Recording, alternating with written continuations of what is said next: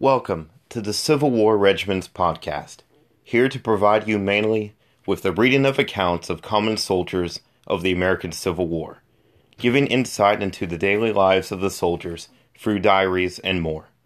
The primary source of these entries are from the outstanding Time Life series Voices of the Civil War. Today's entry is from Voices of the Civil War Soldier Life, and the entry is by Corporal Tally Taliaferro N. Simpson of the 3rd South Carolina Infantry.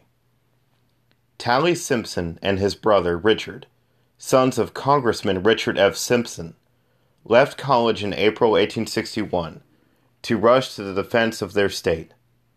Richard was discharged in 1862, ill with chronic dysentery, but Tally served in all of the major campaigns of the Army of Northern Virginia before his death at the Battle of Chickamauga in September 1863.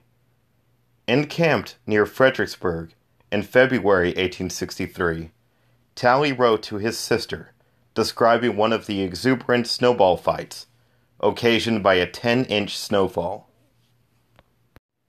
February 27th. Dark came on too soon last evening and put an end to my writing, so I will endeavor to finish this morning. Everything is quiet.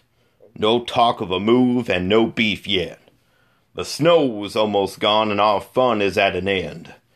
But let me tell you what devilment we have been at. While the snow was plentiful, I, with the others of my mess and two more, thought we would have some fun. Having consulted, we determined to go in a crowd to the colonel's quarters, armed with eight or ten rounds of snowballs, put some red pepper pods down his chimney, and throw a blanket over the top of the chimney, fill the tent with smoke, and then keep 'em in there with snowballs. We approached cautiously, covered the chimney, and then waited for it to take effect.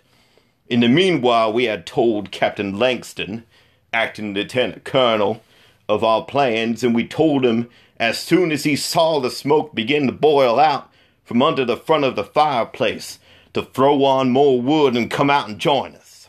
He did as we directed. The fire blazed up and the smoke rose out into the tent in volumes. It soon got so thick that someone started out to examine the chimney to see what was the matter. No sooner than he got to the door than a dozen balls lit right on him, and then they began to smell a rat. They laughed, hallooed, and begged us strenuously to have mercy on them, but 'twas no go. Finally, they reached out their hands and pulled the canvas off.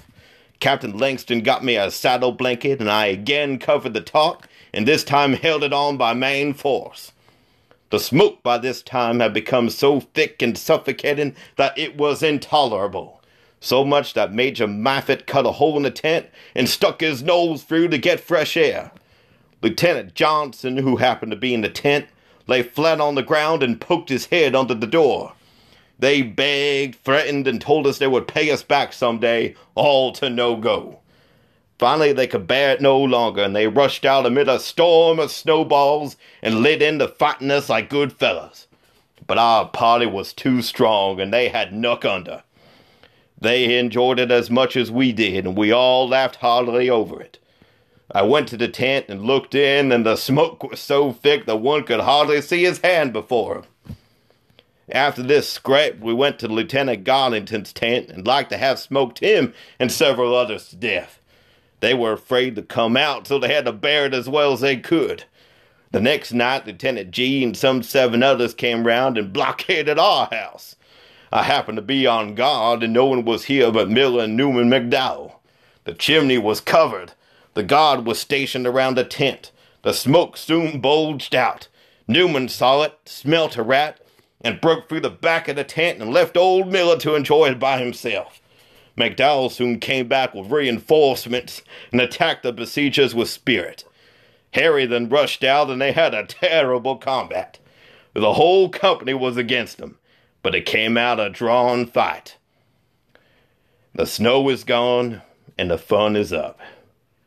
Corporal Taliaferro Simpson, 3rd South Carolina Infantry.